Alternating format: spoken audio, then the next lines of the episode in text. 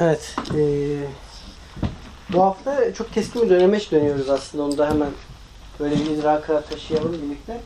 Bundan sonra alacağımız yolda eee, daha ziyade yeni materyalizmin iç okumasını yapacağız.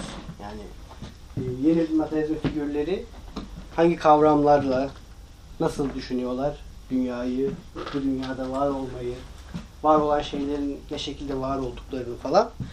Ee, bir sürü tabii ki de kavram yığını. Yani söyleyeyim yani. Çünkü çok farklı figürler var. Ee, nazir olsun diye söyleyeyim. Tek bir sesini de gelmeyince kadar çok sayıda ses var. Ee, dolayısıyla hepsi de farklı kavramlar, farklı kavram isimleri kullanarak düşünüyor en azından. Bir kavram jungle'ını atlayacağız haftaya birlikte mesela. Yani öyle düşünün. Dolayısıyla burası şimdi ürkütücü bana bana da ürkütücü geliyor burası gerçekten. Ama e, son hafiflik burası. Yani burada son hafifliği arkamızda bırakırız. Gerçekten çok fazla terimsel, terminolojik bir yere doğru gidiyoruz. Ama şu önemli, burası gerçekten de çözüldüğü anda geri kalanı çözülüyor. Yardımcı olucu bir metin gönderebilir misiniz bize? Tabii ki de, tabii ki de, her zaman. Tabii ki de her zamanki gibi göndereceğim. Ee, şimdi size geçen hafta Descartes ve Kant kitapları getirmiştim. Bu hafta size e, kitapları getirdim. Zaten biri burada okunmuştu bilmiyorum o derste katılan oldu mu. Biri fark ve tekrar. Diğeri de anlamın mantığı. Anlamın mantığını burada Hakan Yücefer hocayla e, 8 haftalık derin derin okundu. Yani ben takip edemedim maalesef. Katılan oldu mu aramızda oraya? Güzel. devam ediyor. Şeyde bitecek. Ha doğru bitmedi daha değil mi? Pardon. Haftası bitecek. Tamam harika. Ee, bir anlamın mantığı, diğeri fark ve tekrar. Ee, Hakan Hoca'dan bağışsız olarak söylüyorum. Hani bu Foucault'un iddiasıydı. O iddiayı biraz temellendirerek söylüyorum. Ee, Descartes'in yöntem üzerine düşünce ve işte meditasyonlarıyla Kant'ın saf aklın kritiği modernlik için neyse belki de gelmekte olan çağdaşlık içinde fark ve tekrarla anlamın mantığı o olacak. Yani öyle bu Foucault'un gel önümüzdeki yüzyıl Deleuze yüzyılı olacak. Deleuze aslı olacak dediği gibi ben de öyle düşünmeye yatkınım. Çünkü nasıl diyelim bu iki kitap tıpkı diğer iki kitap gibi düşünce imgesini değiştiriyor. Yani en azından buna kastediyor. Üstelik diğer iki katı, kitaptan farklı olarak Deleuze'ün eseri yani bu kitabın ötesinde çıkanlar işte Anti-Oedipus, Binyayla ve felsefe nedir? de dahil olmak üzere bu kastı bile isteye ve hesap ederek yapıyor. Yani de, Descartes'da, Kant'ta düşünce imgesi diye bir kavramdan haberdar değil. Ben size bu kavramı kullanıyorum ama bu e, hem fark ve tekrarda geçer ama asıl olarak yapılanması felsefe nedir dedir. Dolayısıyla düşünce imgesi kavramı da Deleuze'e ait bir anlamda. Doğru söylemiş olursak kavram olarak. Dolayısıyla e, ben başarılı olma eğiliminde olduğunu düşünüyorum. Çünkü size yeni materyalizmi anlatıyorsam e, bu yeni materyalizm eğer bu düşünce imgesinden doğuyorsa iddiam bu. E demek ki evet bir, bir şey gelişiyor. Bir süreç dallanıp budaklanıyor. Tabi bu işler rast, rastlantılara çok tabi. Tarih nasıl gelişir bilinmez ama en azından e, de, Kant'lı Descartes'in bir mukabili varsa bugün de Deleuze sanırım öyle bir şey yeri dolduruyor. Peki. Tek anlamlık diyorduk. Şimdi Deleuze'den küçük bir şey, bir cümlecik okuyalım. Yine kışkırtıcı bir cümle. Asla şundan başka bir ontolojik önerme olmamıştır. Varlık tek anlamlıdır. Varlık tek seslidir. Burada öyle çevirmişler.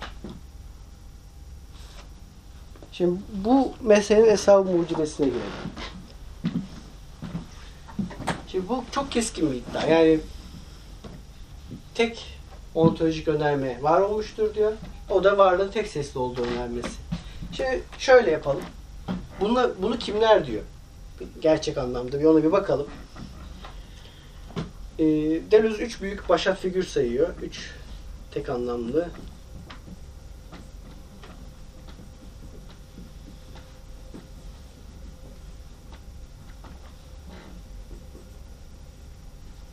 Biri Duns Scotus. Yani İskoçlu dans. John Dance. Duns nasıl okunuyorsa. Dandun. Scotus da İskoçlu olmasından dolayı verilmiş bir isim. Bir e, kilise geleneğinden Hristiyan filozof. İlk tek anlamlı filozofu. Diğeri tabii ki de Spinoza. Diğeri daha bildiğimiz bir figür Nietzsche. Bu altı seneden sonra birazcık dans kutusu katmayalım oraya ama tek materyalist gelenek diyeceği Marx'ı da katarak şey epey yakın bir şey. Tek anlamlık geleneği. Bunların karşısında kim var? Onu da yazalım. Çok anlamlık geleneği.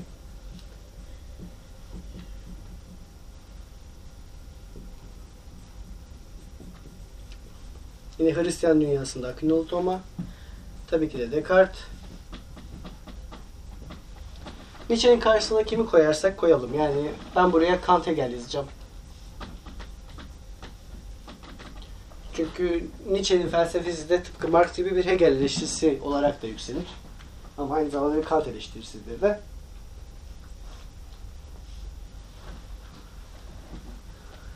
Şimdi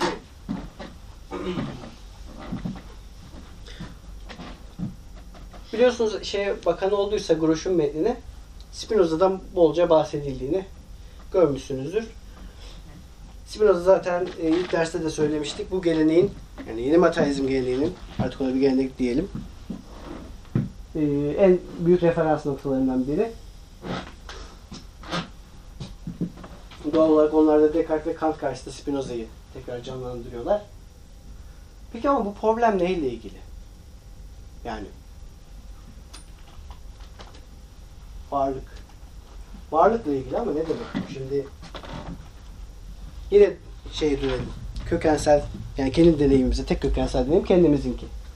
Bakıyoruz sandalye var, at var, cep telefonu var, bardak var, gözlüklerimiz var. Dünyadaki varoluş çeşitli. Ama diyoruz ki materyalizm dediğimiz içkinli bir felsefenin varlığın tek anlamlı olduğunu söylemesi gerekiyor. Şimdi bu bir çelişkiye düşürmüyor mu biz? Yani nasıl oluyor da varlığın tek anlamlılığı geleneği bu çeşitliliği, bu çoğulluğu olumlamanın tek mümkün yolu oluyor da dualizm veya pluralizm öyle bir şey de vardır. Olmuyor.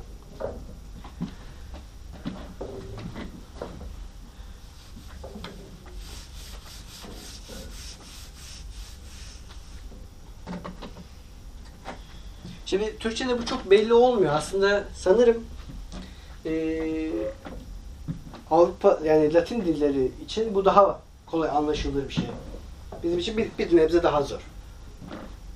Buradaki varlık şu aslında. Geldik mi oyunlu ifadeye? Bu. Yani varlık derken kastettiğimiz şey bir şey var olduğunu söylediğimizde, vardır dediğimizde ne söylediğimiz. Hatta bir şey kırmızıdır dediğimizde Türkçe'de. Onlar için the thing is red. Yani o şey kırmızıdır. Orada da bir varlık önermesi var. Yani bir şey vardır. Önce ki kırmızı olsa gerektir sonradan. Ya da bir şey kırmızı olarak var olmaktadır. Bilmiyorum. Bu ifade biraz zayıf.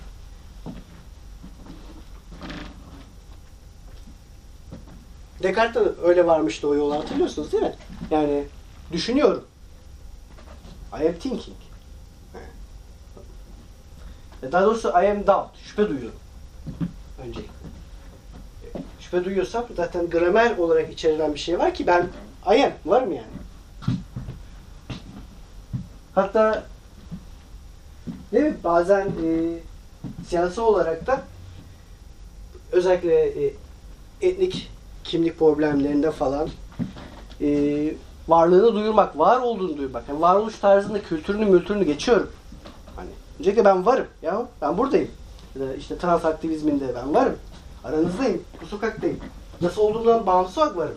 Her şeyden önce. Değil mi? Ontolojik bir önerme siyasal bir önem kazanabiliyor. Dolayısıyla varlığın tek anlamlı dediğimiz zaman Tubin'in var olanlar hakkında tek bir anlamda söylendiğini kastediyoruz. Yani dolayısıyla şu var ya şu. Varoluş. varoluş tarzlarının tek bir tane olduğunu söylemiyoruz. Kastedilen şey bu değil. Ee, mode of existence diyelim ona. Niye İngilizce düşünüyoruz ama öyle. Birazcık gerektiriyor çünkü dilsel olarak. Gramatik bir şey olduğu için, bir trik olduğu için İngilizceye başvuruyorum. Existence'ın şeyini bilen var mı? Ee, kökünü. Şu aslında existence.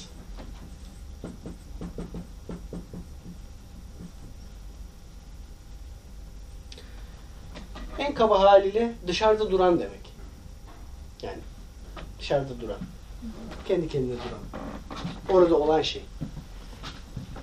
Varoluş diye Türkçe'de kullanıyoruz.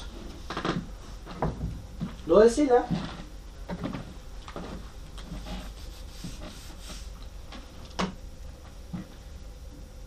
sonsuz çeşitlilikteki varoluş tarzlarını kuşatan, bu anlamda existence olan, dışarıda duran her şeyin bir ve aynı anlamda to be olduğunu, yani var olduğunu söylüyoruz. Var olmak bakımından aralarında herhangi bir farkın bulunmadığını ve kuşkusuz ancak bu şartla varoluş tarzlarının bulunabildiğini söylüyoruz. Varlığın tek anlamlılığındaki being'in anlamı bu. İlk başta yazmıştım hatırlarsınız çağrı. Size yine harf tekrardan pasaj okuyayım.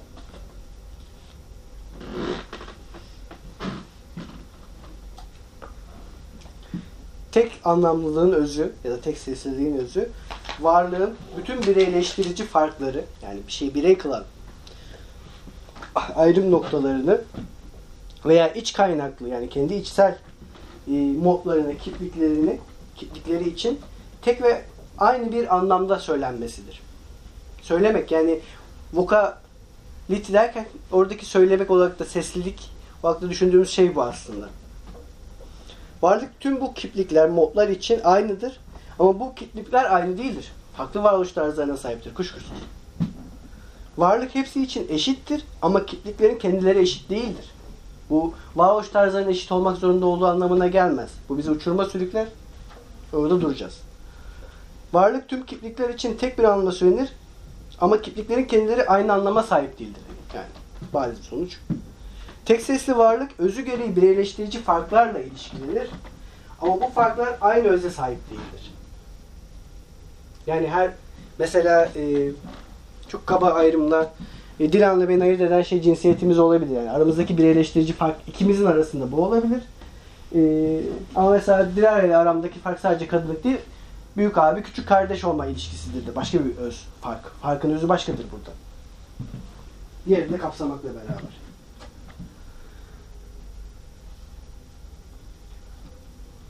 Var, varlık söylendiği her şey için tek ve aynı anlamda söylenir ama farklı olan ne için söylendiğidir. Bizzat fark için söylenir.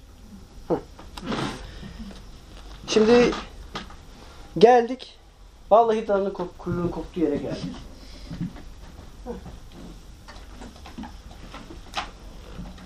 Fark. Şimdi kitabın adı Fark ve Tekrar. Tek anlamlılık üzerine bu geleneği ilk kez gerçekten ele alan filozoflar özür. Bu arada felsefe tarihinde bir ayıbı telafi eden de figürdür. Ee, fark ve tekrar da bunu ele alıyor. Neden? Yani buna da ele alayım ayıp oldu bu insanları diye değil. Bu tam da argümanın gidişinden belli. Şimdi size yazdım ya işte Don Scotus, Spinoza ve Nietzsche. Tek anlamlılığın dördüncü bir figürü daha var. Deleuze. Yani bu aslında bu dalgada en sona yerleştireceğimiz en büyük figür de o bence. Yani Spinoza'dan daha büyük diyeceğim şimdi. Hani yeni öldüğü için bize öyledir ya. Yani yeni öldü ya daha. Yani 100 yıl geçeydi aradan hani bakalım felsefe dersinde anlatacaklar mı? Üniversitede falan diye beklememiz lazım ama hayır. Kastettiğim çok pratik. Aslında çok pratik bir felsefi argüman yüzünden. Bir daha hatırlayalım o figürleri. Ya da durun. Önce şunu yapalım. Fark bize ne çağrıştırıyor bir düşünelim. Fark difference demek. Ayrım olarak da tercüme edilir. Ayrım kelimesine rastlarsanız çoğu zaman difference'dan bahsediyordur Türkçedeki bir metin. Ne demiştik hatırlar mısınız? Varlık ve oluş. Öyle bir problem ki dedik her şeyi etrafında dağıtabiliriz. Dağıtmayı deneyelim. Buraya fark yazarsak buraya ne yazarız? Aynalık yazarız. Kendi kendisiyle özdeştir bu çünkü. Ve diğer varlıklar karşısında sabit bir kimliği vardır. Türkçe'de üç tane kelime. İngilizce'de bir tane bunlar. Aydın. Kimlik, özdeşlik, aynılık. İngilizce için tek bir kelime kullanılıyor. Başka kelimeler kullanabilir mi? Şu an hatırlayamıyorum. Hatırlayanınız varsa hatırlatabilir. Ama en azından felsefe içinde identity, identity, identity neyse dediğimiz zaman aynılığı, özdeşliği ve kimliği düşünürüz. Dolayısıyla varlığın tek anlamlılığı fark için söylenir dediğimiz zaman nerede durduk biz şimdi?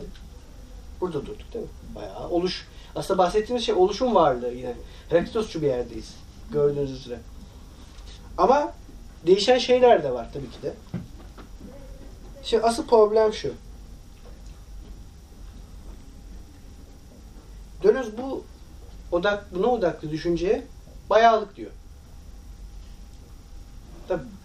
Yani şimdi mesela kimlik özellikle son çağda arkadaşlar, sosyal bilimci arkadaşlarım var burada. Sosyal bilimlerin çok temel bir düşünce kategorisi, düşünme düşünce için düşün, sosyal bilimsel düşünceyi harekete geçiren bir kategori. Neyi kaybediyoruz burada? Yani bir onu düşünelim. Aynılık, özdeşlik, kimlik. Kendisiyle aynı, kendisiyle kendi kendine özdeş, kendisiyle ilişkisinde aynı kalan, başkalarına karşı bir kimliği bulunan şey. Kimlik üzerinden düşündüğümüz zaman bu e, Ulus Baker'in çok irdelediği, deştiği bir mevzudur. Kimlik, kimlik ihtiyacı gibi terimler üzerinden sosyal bilim düşünmeye başladığı zaman ne yapıyor? En basitinden bir topluluğu, bir topluluksa bu ya da bir bireyi, bireyse bu varoluş tarzları boyunca farklılaşan ya da karşılaşmalar boyunca onda farklılıklar yaratan şeyleri görmezden geliyor. Yani daha doğrusu bireyin veya topluluğun bunları baştan görmezden geldiğini varsayıyor. Peki biz kendi bireysel özdeşliğimizi korumamız. Mesela ben milliyetçi biriyim diyelim ki. Varsayımı bile kötü ama öyleyim diyelim ki. Bu milliyetçiliği neyin üzerine temellendiriyorum? Farklı olan şeyin ontolojik bir başkalık ve kötülük olduğu düşüncesi üzerine. Yani milliyetçiliğin başka bir ontolojik temeli yok. Bu kötülüğü hangi şiddette bir kötülük olduğunu düşündüğüm beni daha şiddetli ve daha az şiddetli milliyetçiliklerin içine sokar. Ama şimdi ayrım noktamız bu değil. Peki benim aynılığımı, bu aynılık dediğim şey mesela Türklükse Türklüğümü, Almanlıksa Almanlığımı korumam. Nasıl mümkün? Beni farklılaştırmaya, yani oluşa sokabilme ihtimaline sahip olan her şeyi etkin bir şekilde dışarıda bırakmakla. Kendime korunaklı bir sitede ev alırım. Çocuklarımı özel okula gönderirim. Efendime söyleyeyim. İşte etrafımdaki memleketli insanlarla evlenirim. Onlarla evlilik ilişkileri tesis ederim, arkadaşlık ilişkileri tesis ederim. Yani görece korunaklı bir alan yapmam gerekir ki e, kendimdeki kökensel farkı hep öteleyebileyim. Değil mi? Heh. Güzel. Şimdi buradaki mesele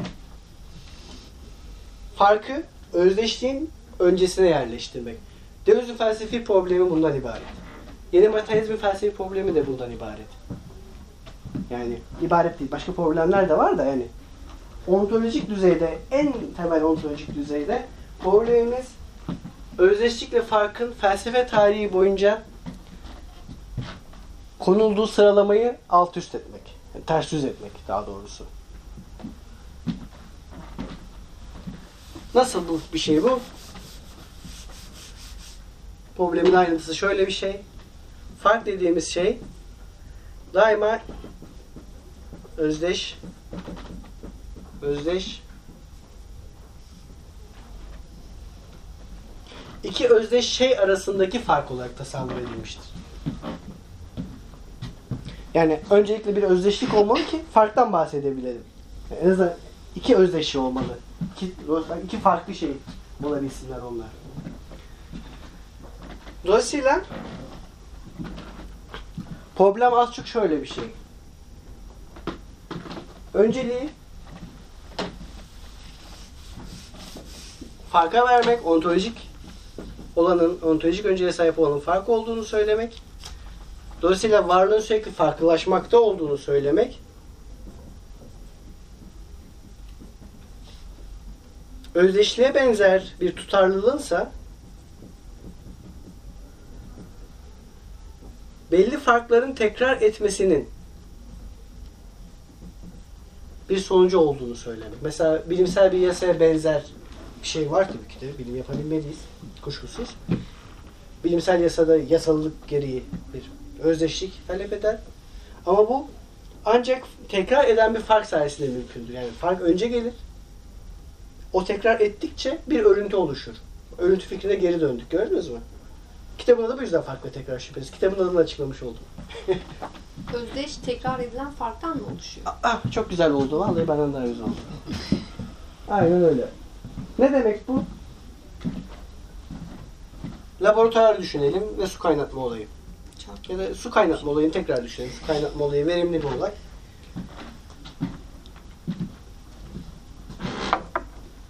Su kaynatmayı bu sefer bir süreç olarak ele alalım. Yani iki ayrı nesne olarak suyu ve ateşi görmeyelim artık.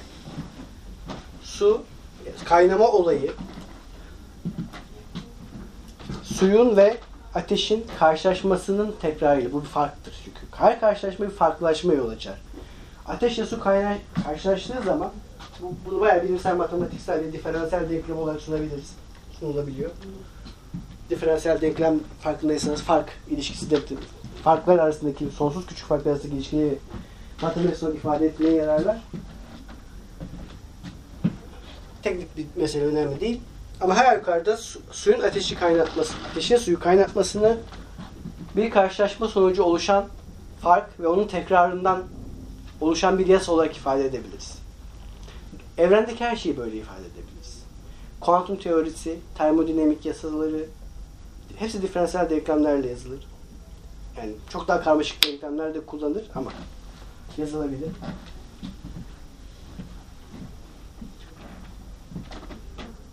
Dolayısıyla aslında gördüğünüz gibi bizim yeni materyalizmde oluşturmak istediğimiz şey e, tam da buna dayanan bir kozmoloji, bir e, sosyal bilim, bir fizik bilimi ve bunlar arasındaki eski sınırların ortadan kalktığı bir tek kültür durumu yaratmak. Yani iki kültür diyoruz ya sosyal bilim ve fizik doğa bilimleri arasındaki bölünmeye.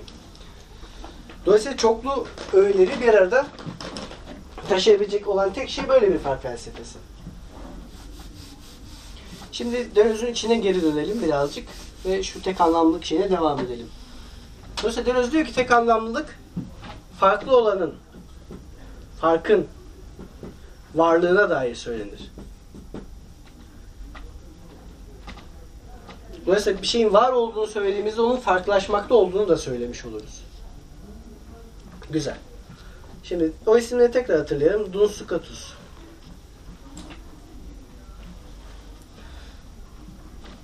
Tam ta yüzyılını hatırlayamıyorum ama hani 12 veya 13. yüzyıl olsa gerektir. Duns Scotus'un yaşadığı zaman. Duns Scotus da varlığın tek anlamlılığından bahsediyor. Bakayım kitabının ismine.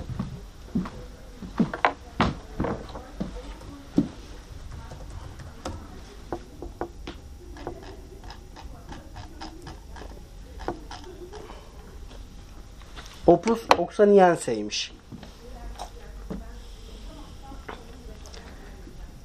Sanırım nedenler ya da nedensel şeyler üzerine gibi bir şey anlamına geliyor. Çok emin olmakla beraber. Latincesi olan var mı aramızda?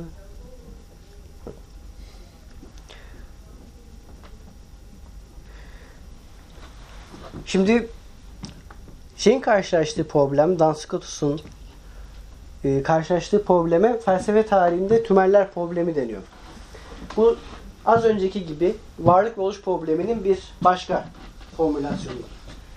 Bu da e, kabaca işte orta çağda ortaya çıkmış ve bugün bildiğimiz anlamda özellikle İngiltere için bilimi mümkün kılmış olan problem.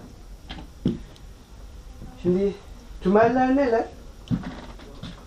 Tümeller Aristoteles'in düşüncesinde e, ampirik atlar arasındaki birliği sağlayan form, biçim. Bayağı bu yani. Milyarlarca sonsuz sayıda gerekirse at olabilir. E ben bunların hepsine at diyebiliyorsam ki diyebiliyorum. Dil buna müsait. Demek ki tüm atlarda tekil atlar, bireysel atlar ölüp giderken, çürüyüp yeniden doğarken sabit olan bir şey olmalı. Aa, varlık oluş problemi olur. Dolayısıyla bunun adı tümel, form.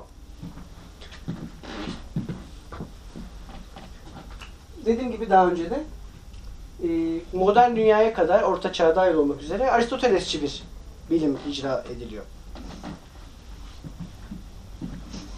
Şimdi tümeller problemi şuradan doğuyor. Hristiyanlık içerisinde. Çok kısaca anlatayım. Önemli çünkü. Tanrı varken tümeller ne olacak? Yani Tanrı var, en üst düzeyde var olan varlığımız o. Gerçek anlamda var olanımız o. Peki tümeller var mı? Yani Tanrı tekil varlıkları yaratıyor. Şu atları, işte şuradaki Ahmet'i, Mehmet'i, Adem'i, Havva'yı, Gülizar'ı neyse. Ne bir şey sana geldi aklıma benim de. Yaratıyor bu kişileri, ağaçları. Peki ağaç formunu yaratıyor mu? Yani onun ontolojik bir varlığı var mı? Bu kritik bir problem. Çünkü eğer varsa Tanrı bunları da yarattıysa tam olarak Tanrı kadar olmasa da yani Hristiyanlar bunu kurtarmayı becerir şüphesiz. Varlığın çok anlamlılığına başvurarak. Yine de Tanrı'nın üstüne yaklaşan bir varlık sınıfının var olması gerekecek. Haşa. Ayıp. Olamaz. Yok yok form. At formu. Ya, problem atla ilgili. Problem atlarla, ağaçlarla ilgili. Bilim yapmakla ilgili aslında. Çünkü dediğimiz gibi bu dünyada bilim yapmak demek mükemmel olanı, mükemmel olan zihinsel bir varlık olan form, idea olduğu için de onu bilmek, temaşa etmek demek. Burada bir itiraz gelişiyor. E, Ampirist okulun Hristiyan dünyada doğduğunu ve Ampirist bilimin Hristiyanlar sayesinde mümkün kılındığını söylersem bana inanır mısınız? Yani sonra baş, bütün Hristiyanlığın başına bela olacak. E, adına işte bir sürü dinden çıkarmanın e, icra edileceği olan bilim denilen laneti kendi başlarına saran şey Hristiyanlar. Ne yapıyorlar? E, şunu iddia ediyorlar. Diyorlar ki hayır. Form diye bir şey yoktur. Tümeller varlığa sahip değildir. Var olan Tanrı'nın yarattığı yegane varlıklar tekil varlıklardır. Şu bireysel varlıklardır. Böylece bilim fikri değişecek. Çünkü bilmek tümeller olmadığına göre neyi bilmek olabilir? E, yani bunları bilmek.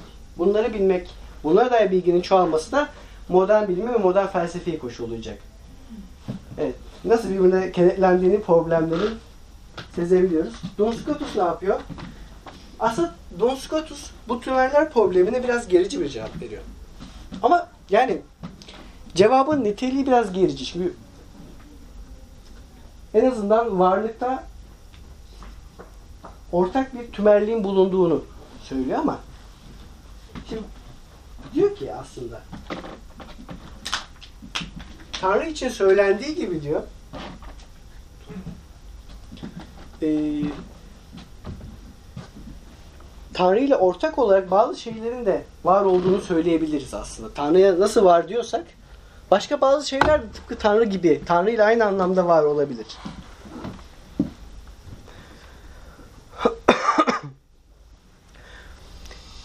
varlık ona göre yani to be, var olmak o anlamdaki varlık tekile ve tümele, sonluya ve sonsuza nötr olarak yüklenir.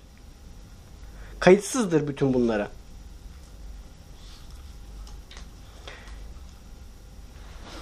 Dolayısıyla ona göre var varlık ke- kelimesi, varlık kavramı kayıtsız bir şekilde söylenir.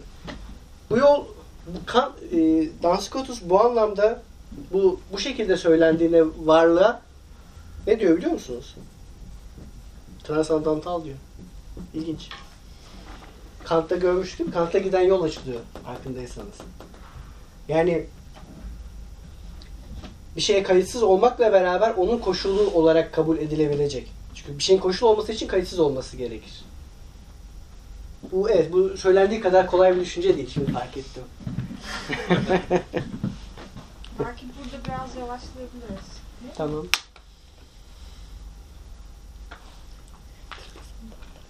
Ha yavaşla. Ha bir şey diyeceksiniz zannettim ben. Ha yok Ha, yavaşla. Belki biraz düşünebiliriz.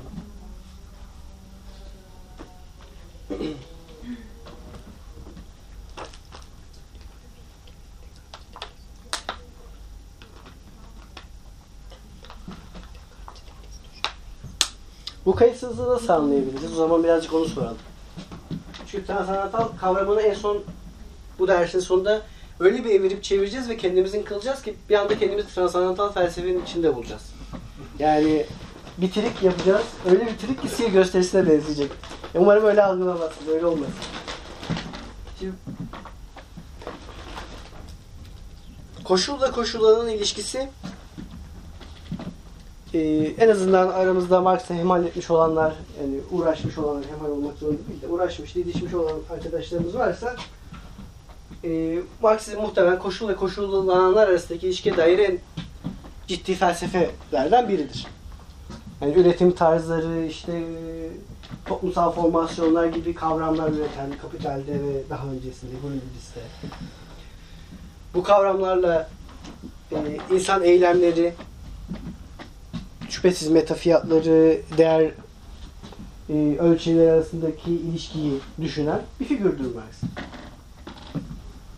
E, mesela kayıtsızlık fikri onun düşüncesinde de bulunur aslında.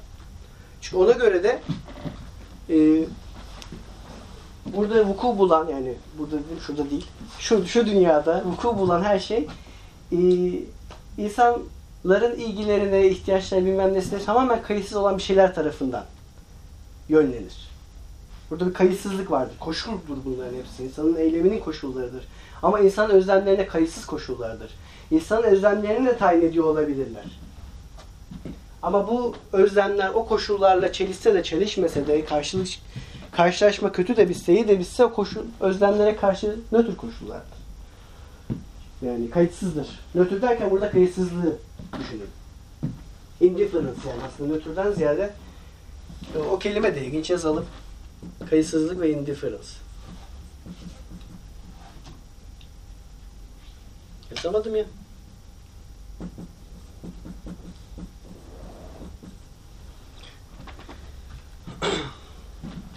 Kayıtsızdır. Aslında bu kayıtsızlık fikri ta Don Scotus'a uzanıyor. Yani transandantal felsefenin kurulabilmesi e, aslında böyle belli bir kayıtsızlık fikrinin bu arada bunu beraber keşfediyoruz şu anda. Biraz heyecanlandım. Çünkü belli bir kayıtsızlık fikri bu da ilahi bir kayıtsız olarak düşünmeyin. Koşulla koşul arasında belli bir kayıtsızlık fikrine sahip değilsek e, bir transandantal kavramına da sahip olmamız pek mümkün değil. Aşkın ilahi bir tanrıyı düşünelim mesela. Bir kıyas noktası edinmek için. Aşkın ilahi bir tanrı dinlere göre bayağı, dünyaya bayağı kayıtsız falan değil. Dünyada olup bir tane kitap falan yolluyor durmadan. Kayıt olmak zorunda değil ama kayıtsızlık burada ontolojik bir unsur değil. Oysa transandantal alan yani koşulla koşullananın ilişkisi söz konusu olduğu zaman belli bir kayıtsızlık gerekiyor.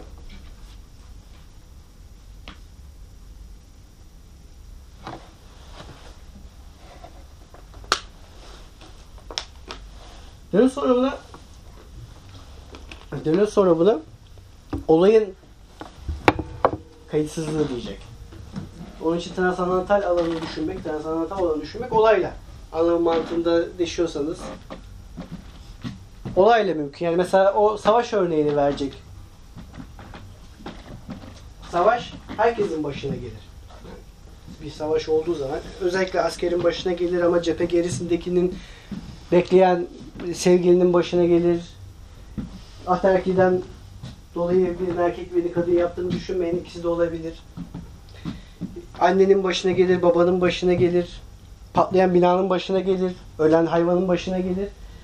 Ve savaş bütün bu başa gelme dizisi boyunca bütün bu vuku buluşları boyunca bir olay olarak başına gelen her şey kayıtsızdır. Umursamaz yani. Bu bir koşuldur savaş. Hepimizin deneyimlediği bir koşuldur da. Savaş durumundayız mesela bugün modern dünya ya da içinde yaşadığımız çağdaş dünya kesintisiz bir savaş durumunda. Yani biri bitiyor biri başlıyor anlamında değil. Yani otomatik bir savaş durumunda ilan edilmiş olağanüstü hallerle falan filan.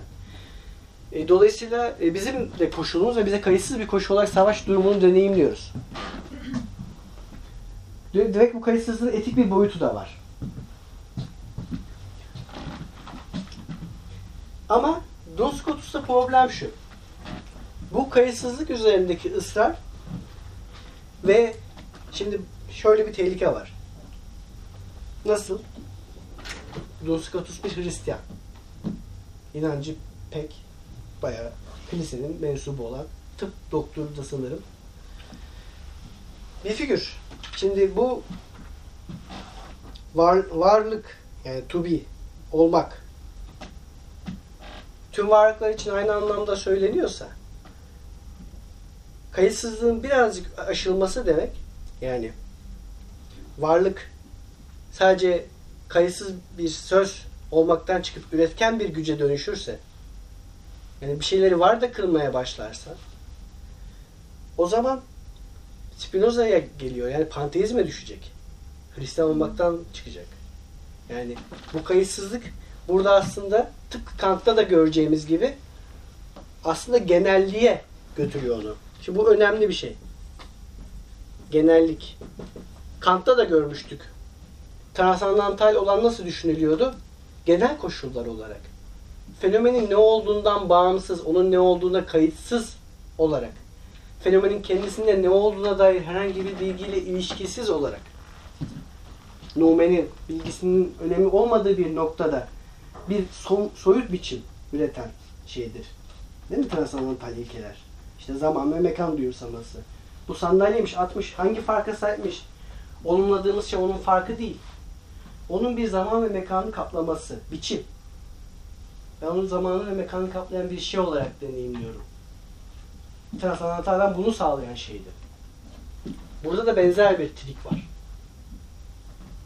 Varlık, varlığın, yani var olanın ne olduğuna kayıtsız bir şekilde söylenir demesinde trik e, Tanrı'yla diğer şeyler arasında üretken bir ilişkinin kurulmasını engellemek. Çünkü yaratıcılığı korumak zorunda.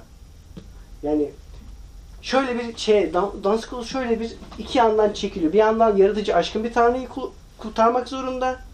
Çünkü diğer yandan da ama yani bilim yapacağız falan hani şey bu onu da kurtarmak zorunda.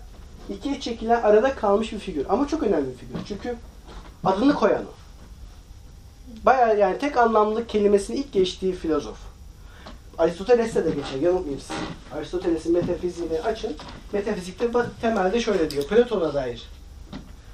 Diyor ki Platon hatası yani idealar vardır.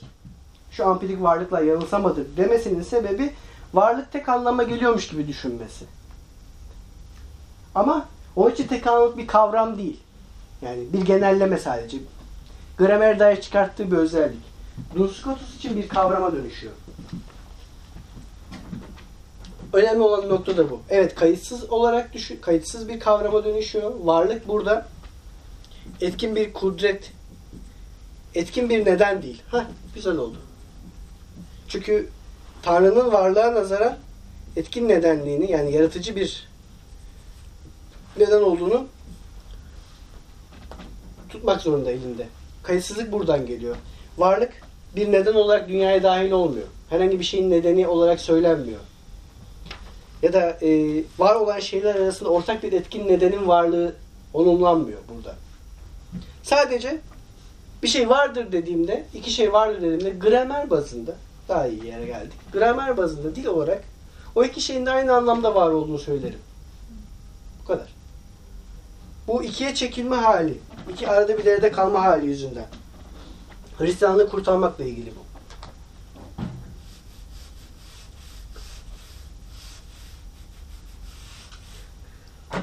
İşte buradan çıkıp transandantaldir diyor varlık.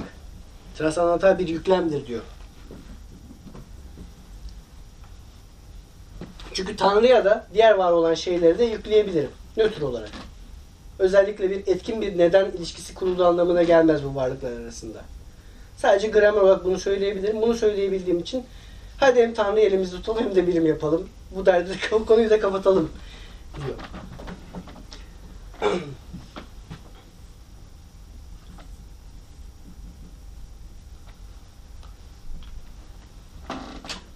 İkinci en sonunda düşüreceğim. İkinci figürümüz Spinoza.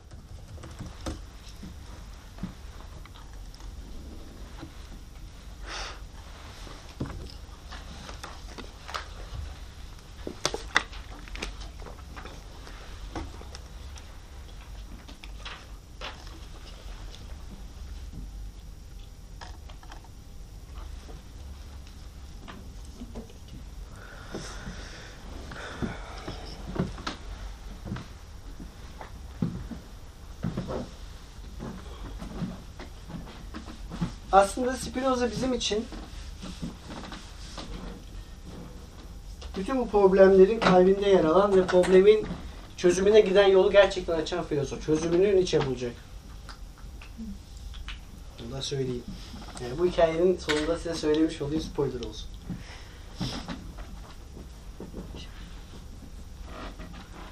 Ee, Spinoza'da, etikada özellikle tek anlamlık terimi falan geçmez. Hatta varlık kelimesi de bu anlamda pek kullanılmaz. Peki neremizden çıkartıyoruz bunun tek anlamlı bir filozof olduğunu? Ee, Spinoza'dan şöyle böyle haberdar mıyız ya?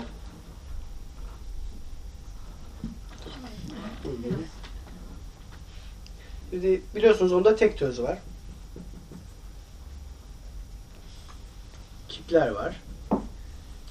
Bir de arada tek tözün özlerini teşkil eden sıfatlar var. Aslında bu teolojide Tanrı'nın adları İslam'da da vardır bu tartışma. İslam felsefesi ya da teolojisinde. Felsefesinde de vardır, teolojisinde de vardır. Ayırt ediyorsak ikisini.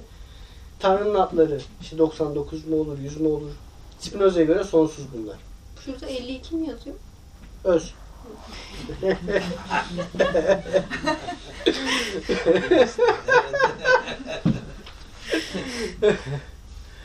Ay. Tanrı'nın 52 sıfatı.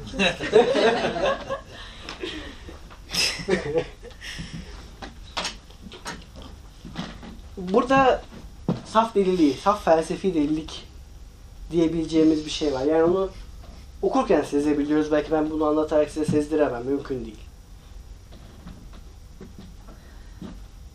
Tek töz var. Buna Tanrı veya doğa diyor.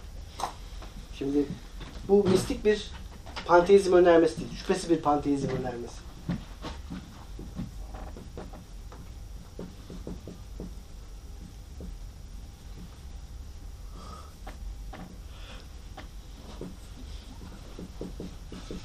Yani ilk başta hemen görüldüğü gibi Don Scotus'un düşmekten imtina ettiği şeyin tam içinden konuşuyor. Etikayı elinize aldıysanız tek tözle başlar yani Tanrı ile başlar. Kiplerin duygulanışları olan bir duygular antropolojisiyle sona erer. Yani insan özgürlüğü üzerine bir bölümle. Onun analizinin devamı olarak. Etika bir etik kitabı gibi görünen ki etik kitabıdır. Yüzde yüz. Pratik bir etik kitabıdır üstelik. Yani kastettiği şey insanın ahlaklı olması için gerekli ilkeleri ilkesel düzeyde tesis etmek değil, insanın gündelik pratikleri üzerinden e, insana daha neşeli, daha şen şakrak, daha iyi, gerçek anlamda mutlu olabileceği bir yaşamı pratik unsurlarını tespit etmektir. Ama etik aynı zamanda bir ontoloji kitabıdır. Yani bunu vurgulayarak söylemiyorum. hani ilk derste konuşmuştuk ya felsefe dediğimiz etkinlik böyle bir şey olduğu için. Ontoloji, etik, politika, estetik bunlar hep bir arada düşünülebilen ve daima birinden bahsettiğimizde diğerini varsaydığımız veya bahsetmek zorunda olduğumuz şeyler. Yani her estetik düşünceye bile ontolojik önermeler eşlik eder. Güzel. Dolayısıyla problem burada sıfatlarla ilgili. Tek anlamlılık problemi. Şimdi kipler var. Kipler dediğimiz şey ne? Tekil varlıklar. Kipler, modus. Bu latincesi. Bu.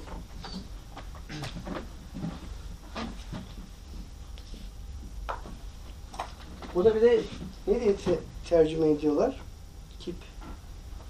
Kipler. Bir kelimeyle daha kullanıyorlar. Spinoza okurken denk gelirsiniz belki diye yazayım diyordum ama hatırlayamadım. Ha, tarz diyorlar tabii ki. Tabii onlar deniyor. Bir şey daha vardı ya. Neyse. Hal diyorlar. Haller. Tözün hallenişleri. Güzel. Fena değil. Fena değil. Türkçe'de güzel yer kullanıyor. Bir şey daha var. Dolayısıyla aslında kipler İlinti değil değil mi? Ha yok. Değil. Çatışkı değil tabii ki de o, o tarz bir sesi olan bir kelimeydi. Neyse. Kipler tek tözün duygulanışları aslında. Başka bir terim dahil ettik olaya, başka bir kavram. Afekleri. Leibniz bunlara kıvrım diyecek. Spinozacıdır bu anlamda.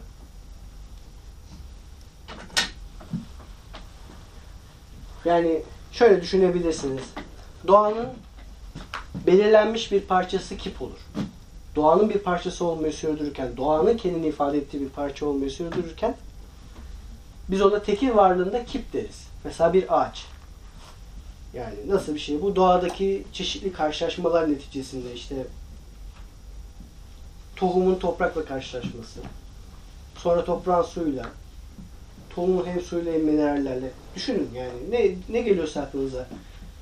Bir dizi karşılaşma ilişkisi neticesinde doğanın bir parçası duygulanıyor. Söylerken ne kadar değil mi? Hoş bir şey. Doğa duygulanıyor. Bir parçası duygulanıyor. Du- duygulanan parça kendini bir kip özü olarak yani ağaçlık olarak ifade ediyor. İfade kavramı da Spinoza'nın özgün bir kavramı.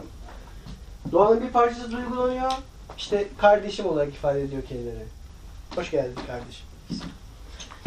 Biz doğanın bir parçası duygulanıyor, bir kitap olarak ifade ediyor. Fark etmez. Bunların arkasında sonsuz tipler arasında nedensellik ilişkileri var. Her nedensellik ilişkisi bir karşılaşma ilişkisidir. Fakat dediğim gibi tiplerle tözlerin orta terimi gibi görünen, yani buraya yazmam öyle olduğu için söylüyorum. Bir başka kavram daha var ki asıl önemli olan mesele de dananın kuyruğunun koptuğu yerde burası sıfatlar. Sıfat dediğimizde aslında kartezyen bir probleme cevap veriyoruz. Descartes için meditasyonlardan okuduğumuzda ne görmüştük? Ben vardı. Değil mi? Bir de diğer her şey vardı.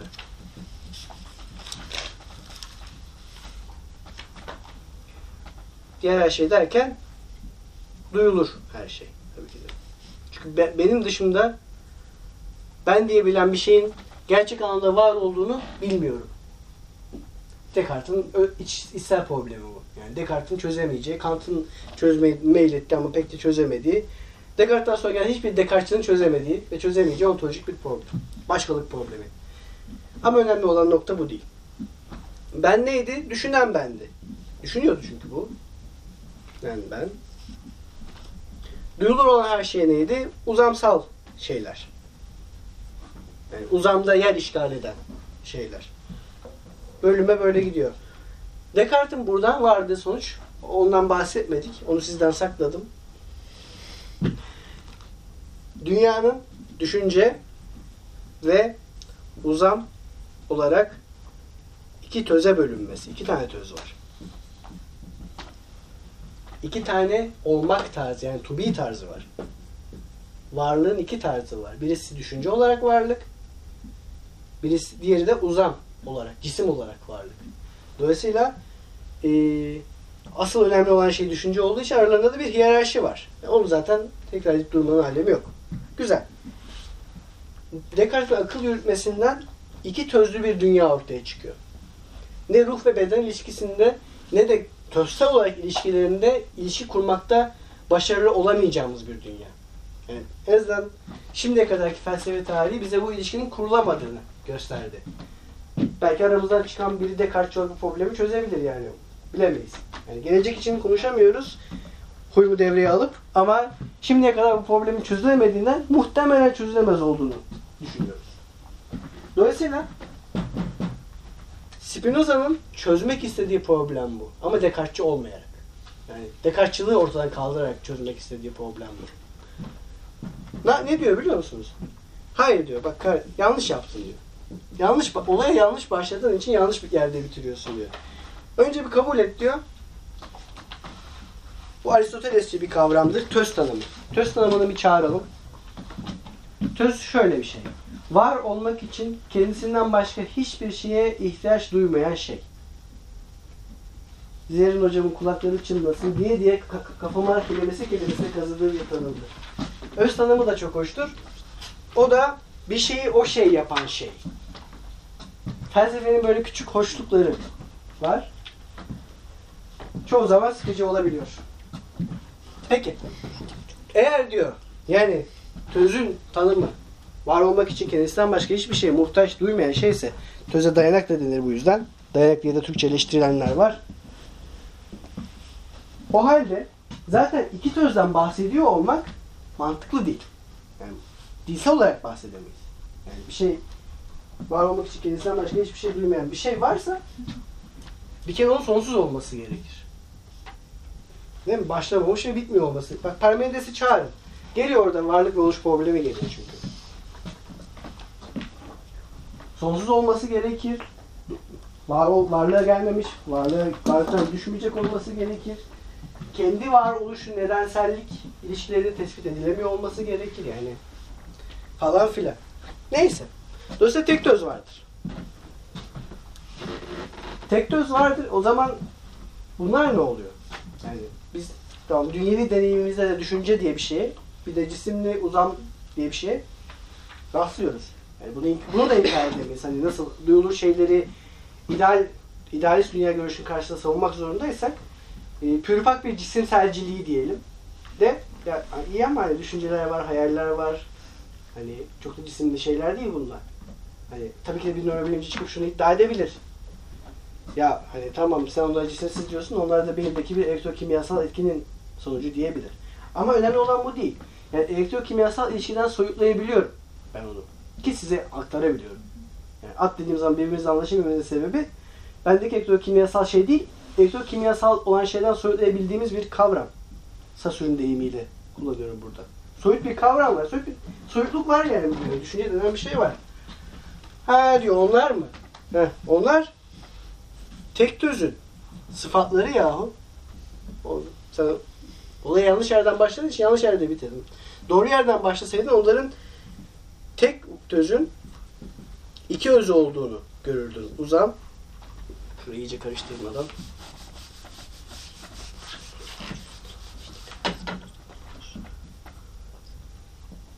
uzam ve düşünce olarak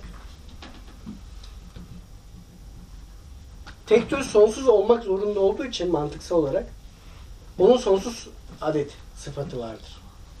Ama biz sınırlı varlıklar olduğumuz için onun iki tane sıfatını biliriz. Bu iki sıfat ona öz olarak atfedilmiştir. Yani tözün özünü ifade eden sıfatlardır bunlar. Trik geliyor. Meselenin şeyi, asıl kısmısı. Fakat bu iki sıfat kiplere de tıpkı töze yüklendiği gibi aynı anlamda yüklenir. Yani tek töz ile kipler arasındaki ilişkinin dolayımı diyebileceğimiz, dolayım kelimesini Spinoza kullanmak hatalı bir kullanım ama şimdilik konuşma ilerletsin. Dolayımı diyebileceğimiz sıfatlar hem kiplere hem de tek töze aynı anlamda yüklenirler. Yani tek töz ne kadar uzamsa bir at da o kadar uzamlıdır. İkisi aynı anlamda uzamın bir parçasıdır. Ya da bunlar hem tek tözü öz biçim felsefe genelinde hep aynı anlama gelebilir. Aynı şekilde biçimlendirir bu iki varlığı da. Yani tek varlığı da e, uzam ve düşünce tarafından, kiplerin varlığı da uzam ve düşünce tarafından aynı anlamda biçimlendirilir. Dolayısıyla Spinoza'nın bu felsefesi tektöz ile kipler arasında üretken bir ilişki kurmaya mahal verir ilk defa. Çünkü burada artık dedi ki orada e, ikisi arasında nedense ilişki tesis etmek istemiyordu. Yaratım ilişkisi tesis etmek istiyordu. Yani ikisi farklı ilişkiler. Dışsal ilişkiydi oradaki yaratım ilişkisi. İlk defa kiplere Spinoza aman tek düze şu önemli bir şey. Buna, mesela Althusser geleneğinde çok önem verilen bir kavram bu. Tektöz kiplerin içkin nedenidir.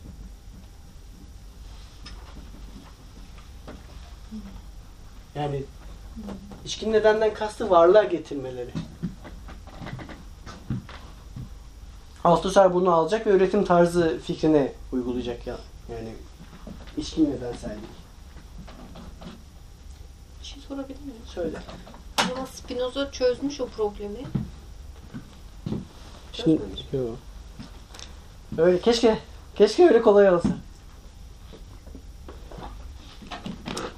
Sıkıntılı bir kısmı var ki Nietzsche'den bahsedeceğiz yani mecburen. Pardon. Şunu da açıklayabilir misiniz? Tek töz ile kipler bağıntısı ve e, uzam ile düşünce. Tek töz kendi özünü bizim bildiğimiz kadarıyla uzam ve düşünce olarak ifade ediyor. Yani hem tek tözü doğa olarak Ama zaten ifade ediş tarzı, ifade ediş daha doğrusu kip değil miydi? işte kipler de Şimdi ifade terimi bir yani kavramı, o terim demeyelim. İfade kavramı özel bir ilişki türü ama farklı varlıklar ve farklı varoluşlar arasında farklı şekillerde söylenebilir. Yani şunu söylemeye çalışıyorum. Birisi bana yumruk atarsa ve ben de çığlık atarsam karşılığında o yumruğun etkisini ifade ederim. Yani Spinozacı anlamda ifade kavramını buraya da ekleyebilirim. İfade bir aracı kavram. Tıpkı neden sonuç ilişkisi gibi. Anlatabiliyor muyum? İfadede özel bir ilişki türü. Ee, tabii ki de e, kipler tek düzü ifade ediyor. Duygulanımları olarak ifade ediyor. Sıfatlarsa tek düzü özleri olarak ifade ediyor. Sadece uzam ve düşünce sıfatı tek düze ve kiplere aynı anlamda söylenebiliyor. Aynı anlamda söylenmek zorunda. Çünkü. Evet, evet, aynen, aynen öyle. Aynen öyle. Çok öyle numaralı bir şey değil. Anlaşabiliyor musun? Ve daha şey yapabiliriz yani. Evet, anladım. Ta, evet, sohbet edebiliriz. İçkin nedensellik kavramı yeni bir şey ve çok önemli bir kavram ama bunun farklı bir izleyi var. Ee, işte Althusser'den geçecek. Yani önce Marx'a uğrayacak. Şüphesiz. Marx'ın Althusser'e, Althusser'den işte aslında yeni materyalizme de gelecek. Jason Reed gibi daha yeni materyalizmin daha kıyısında kalan e, Marksist figürler içkin nedensellikte ısrar eden, içkin nedensellik üzerine çalışan figürlerdir. Size ismini yazayım. Belki bakmak isterseniz. Türkçe'de bir dizi makalesi var benim arkadaşlarımın tercüme ettiği. Bizim Erdem Buldurucuların falan çok sevdiği bir figürdür. Duydunuzsa ismini. Jason Reed. Bir de çok da güzel bir kitabı var. E, Sermayenin Mikropolitikası diye Metis yayınlarından. Ben de sevdiğim e, Jason Reed. Okumak. Reed. Kötü yazıyorum ya. ya özür dilerim. Yan yazdın mı? Ya bir de yan yazdım. Sanki çok iyi yazıyormuş gibi de yan yazıyorum. Utanmadan. Ortadaki pi sayısına benziyor. Pi sayısına benziyor. Hakikaten benziyor. Düşünün yani hafta e, 20 sayfa yazı yazdım yeterlilikte. O e, ka- kalemle yazdım ve onu 5 kişi bir gecede okudu. Diyor, e, hocam şey dedi en son yani e, kağıtları dördünü 6 kişilik 5'ini bitirdim. İyi gidiyordu. Sen kağıt elime aldım. Bir açmak zorunda kaldım. Yani sen kağıtlarını bir elle okudum. Sarı sarı çok okumuşlar kağıtlarını. Tamam. Hı. Dolayısıyla düşünce de uzam da sıfatların tamamı hem kiplere hem de tek töze bir ve aynı anlamda atfediliyor. Bu onların dünyevi varoluşlarını bir ve aynı anlamda olumlamak demek. Olumlayıcı bir kavramdır. Bu artık nötr değil. Bakın kayıtsız da değil. Buradaki içkin nedenselliği olumluyor. Yani ya aslında doğa deyince daha anlaşılır oluyor. Ben tek söz terimi, teknik bir terim diye kullanıyorum ama doğa deyince basit bir şey aslında. Yani doğanın bir parçası olarak var olduğumuzu söyleyip duruyoruz ya. Bu aslında bunu demeye çalıştığı yer bu. Bu doğada dünyevi olmayan hiçbir şey yoktur. İçinde yaşadığımız dünyaya aşkın hiçbir gerçeklik, ister tanrı formatında, ister ahlak yasası formatında, ister transandantal yasa formatında olsun yoktur.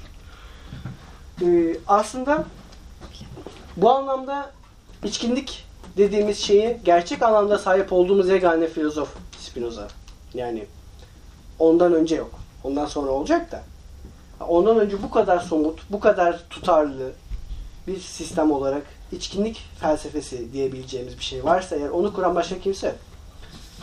Ee, şimdi yine birazcık fazla yaptık. Küçük bir ara daha verelim. 10 dakika kadar bu sefer.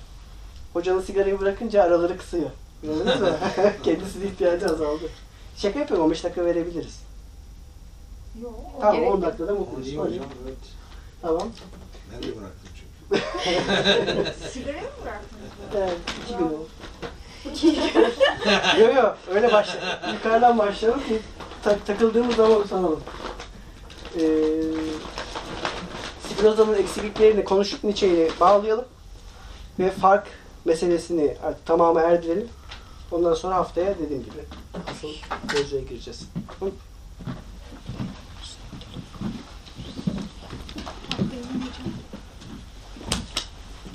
Şey artık. Yeni materyalizmin içkin iç, içsel problemleri, içsel terimlerine döneceğiz. İşte burada farklı varoluşları var, var olmak bakımından, olmak bakımından özdeşliğinin aynı eee tek anlamını kurunca neyse bak programı yoruldum ben de.